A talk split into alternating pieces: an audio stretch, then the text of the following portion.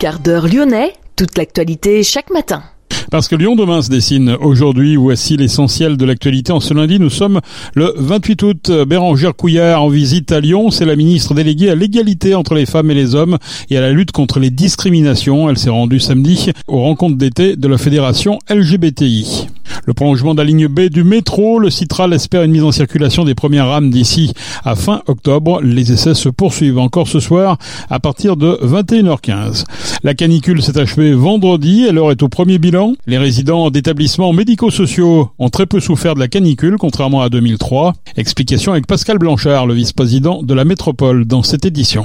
Les vendanges dans les zones les plus précoces des 12 appellations du Beaujolais devraient débuter dès cette fin de semaine, autour du 1er septembre. Un nouveau commandant pour la base aérienne 942 au Mont-Verdun. Et puis l'Olympique lyonnais n'a pu faire mieux que match nul à Nice 0-0.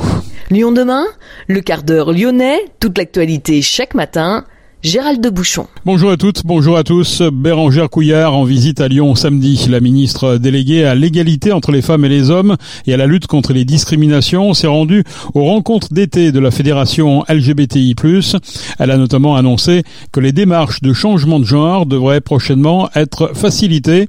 Les démarches pour changer de nom et de genre pourraient prochainement se faire en mairie et non plus auprès de la justice. Le prolongement de la ligne B du métro, le Citral espère une mise en circulation des premières rames d'ici à la fin octobre. Les essais se poursuivent encore ce lundi en soirée à partir de 21h15. Également tous les lundis et mardis en septembre, toujours en soirée, mais aussi dimanche prochain, le dimanche 3 septembre, toute la journée, et le dimanche 10 septembre jusqu'à 16h. En octobre, le lundi 2 et le mardi 3 en soirée, ce qui nécessite à chaque fois une fermeture de toute la ligne. Lyon demain, un site internet, du son, de l'image, un média complet pour les Lyonnais qui font avancer la ville. La canicule s'est achevée vendredi et l'heure est au premier bilan. Une augmentation des appels au centre 15 et des passages aux urgences à l'hôpital Édouard Herriot a été constatée, mais pas de vague de pathologies graves selon le SAMU 69. L'activité du 15 a augmenté de 20% par rapport à la même période l'année dernière, soit environ 1700 appels par jour, dont 140 dossiers liés à la chaleur en moyenne. Les patients concernés ont été pris en charge par les pompiers et des ambulances privées dont le recours a augmenté de 20% des personnes âgées pour la plupart, mais aussi des jeunes, quelques jeunes adultes pris de malaise vagal après être restés trop longtemps dehors sans se méfier du coup de chaud. Le nombre de consultations pour les personnes de plus de 75 ans est passé de 7 à 14%, mais contrairement à 2003, pas de raz de marée.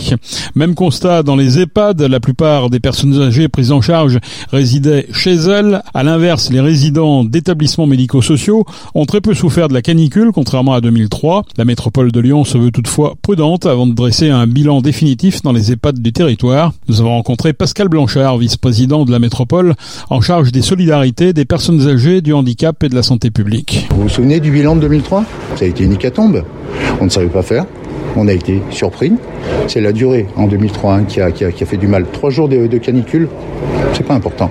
Enfin, c'est pas important. Euh, il suffit de. Mais euh, et puis il y avait beaucoup d'établissements qui n'étaient pas équipés de salles réfrigérées. Enfin, rafraîchis en tout cas. Hein. Aujourd'hui, il n'y a pas un établissement. Je parle toujours du territoire dont j'ai la charge. Aucun établissement n'est démuni de quelque dispositif que ce soit pour lutter. Ça ne veut pas dire que toutes les chambres d'un établissement peut-être un peu plus vétustes, les chambres ne sont pas climatisées. Et donc, bien sûr que la nuit, il peut y avoir dans certains établissements des températures assez importantes. Mais il y a eu une formation. Là, les professionnels, vous leur demandez en quoi consiste le plan bleu.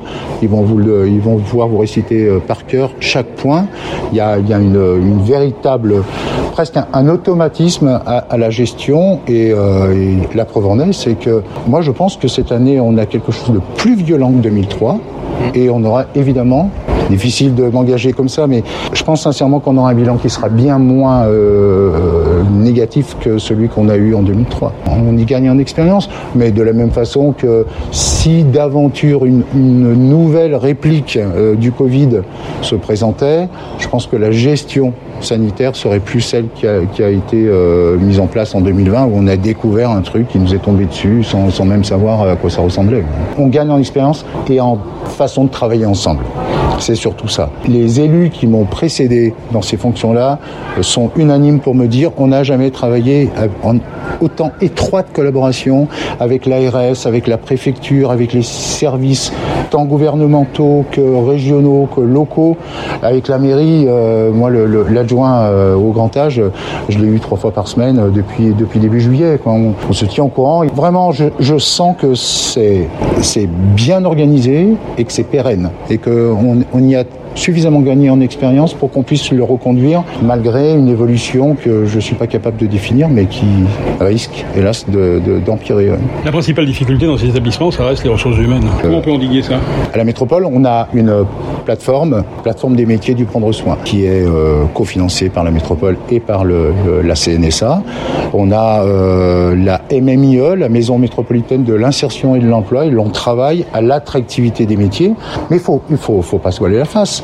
C'est pas nouveau. Ça fait 30 ans que les politiques concernant le médico-social sont les mêmes. C'est-à-dire, on ne paye pas on néglige et on fait uniquement le pari de la vocation. Sauf que la vocation, vous avez des gens qui sont dans la vocation, sinon elle ne serait pas là, ces dames. Hein. Elle serait ailleurs, mieux payée, avec des horaires beaucoup plus simples. Mais la vocation, euh, ça, ça, une limite aussi.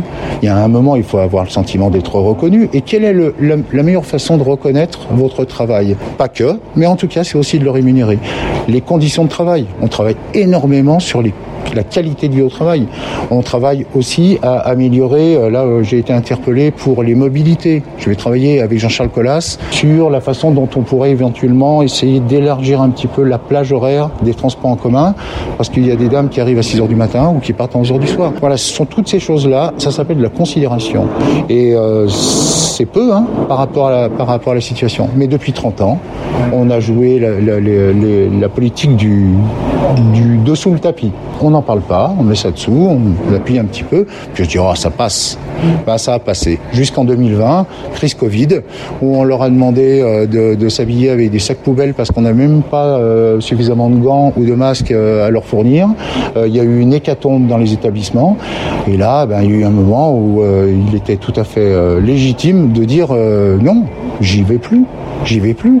À ça, vous ajoutez aussi une actualité, vous, vous souvenez du, livre Les Fossoyeurs de Castaner? Alors, ça concerne une enseigne privée, mais ça a aussi jeté l'opprobre sur la totalité des métiers. Et voilà, donc euh, oui, problématique d'attractivité qui est la seule réelle parce qu'il ne suffira pas de sortir chéquier. On doit réparer ce que l'on a pendant 30 ans abîmé en l'occurrence la foi des professionnels dans ce qu'ils font. Et ça touche tout le monde. Hein. Un médecin co aujourd'hui, un médecin coordinateur, on a la moitié des médecins coordinateurs sur la, sur la métropole qui sont des médecins à la retraite. Je suis venu avec le docteur Gay qui est médecin coordinateur dans l'EHPAD d'à côté, un EHPAD public aussi, point du jour. Elle est à la retraite, alors elle fait des vacations sur les structures, mais ça durera un temps. Et les jeunes médecins n'ont plus envie de, venir travailler ici. Mais pour une bonne raison, c'est qu'il n'y a pas de reconnaissance. Donc euh, leur place, euh, on ferait probablement la même chose. Pascal Blanchard, vice-président de la métropole. La canicule est terminée, mais l'alerte sécheresse interdit toujours aux particuliers d'arroser entre 10h et 18h. Une amende de 5e classe de 1500 euros est prévue par la loi en cas d'infraction. Une collectivité qui n'a pas porté à la connaissance de ses administrés les restrictions qui s'appliquent, ni ne les applique elle-même, s'expose à une amende de 7500 euros. Dans les zones les plus précoces des 12 appellations du Beaujolais, les vendanges débuteront dès cette fin de semaine, autour du 1er septembre. Les vendanges avaient débuté dès le 25 août par endroit en 2022. Conséquence des fortes chaleurs ces derniers jours, le millésime 2023 devrait offrir des vins avec moins d'acidité, plus de sucre et de degrés. Un nouveau commandant pour la base aérienne de Lyon, la BA 942 au Mont-Verdun, est désormais piloté par le colonel Rémi Payusco. L'ensemble des opérations aériennes sur le territoire national et à l'étranger sont commandées depuis cette base qui domine Lyon, mais dont il ne sort aucun avion. Les prochains mois s'annoncent chargés, en tout cas pour la BA 942, la Coupe du Monde de rugby et les Jeux Olympiques en France, avec le déploiement par les unités de Lyon-Montverdun de bulles de protection aérienne, notamment anti-drone. Les 50 ans de la base sont aussi programmés en 2024.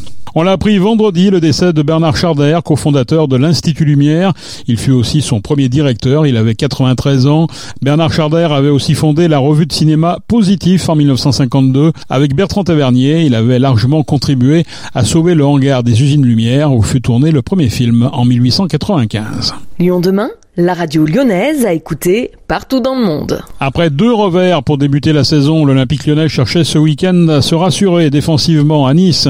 L'objectif était de mettre fin à une triste série de six défaites consécutives, match de préparation compris. Objectif rempli, l'équipe lyonnaise n'a pu faire mieux toutefois que match nul, zéro partout. L'équipe de Laurent Blanc est toujours avant-dernière au classement, mais ouvre enfin son compteur de points, un point rapporté de Nice. L'OL féminin pourrait récupérer l'ancien stade du Loup à Vénissieux, mais propriété de la ville de Lyon. Michel Kang, la future propriétaire du club féminin, ne veut plus voir jouer l'équipe dans le training center de Dessine, dont la capacité est de seulement 2000 places. L'ancien Matmut Stadium, utilisé par le Loup entre 2011 et 2017, avait été construit en trois mois par les équipes de GL Evans. Depuis l'installation du Loup à Gerland, les équipements sont restés en place et une rénovation peut se faire rapidement. La capacité est d'environ 12 000 places. En rugby, le Loup s'est incliné de plus de 20 points à Angers face aux champions d'Europe, un match délocalisé par le Stade Rochelet, défaite lyonnaise 35 à 14. C'est la fin de ce quart d'heure lyonnais, merci de l'avoir suivi, on se retrouve naturellement demain pour une prochaine édition, excellente journée.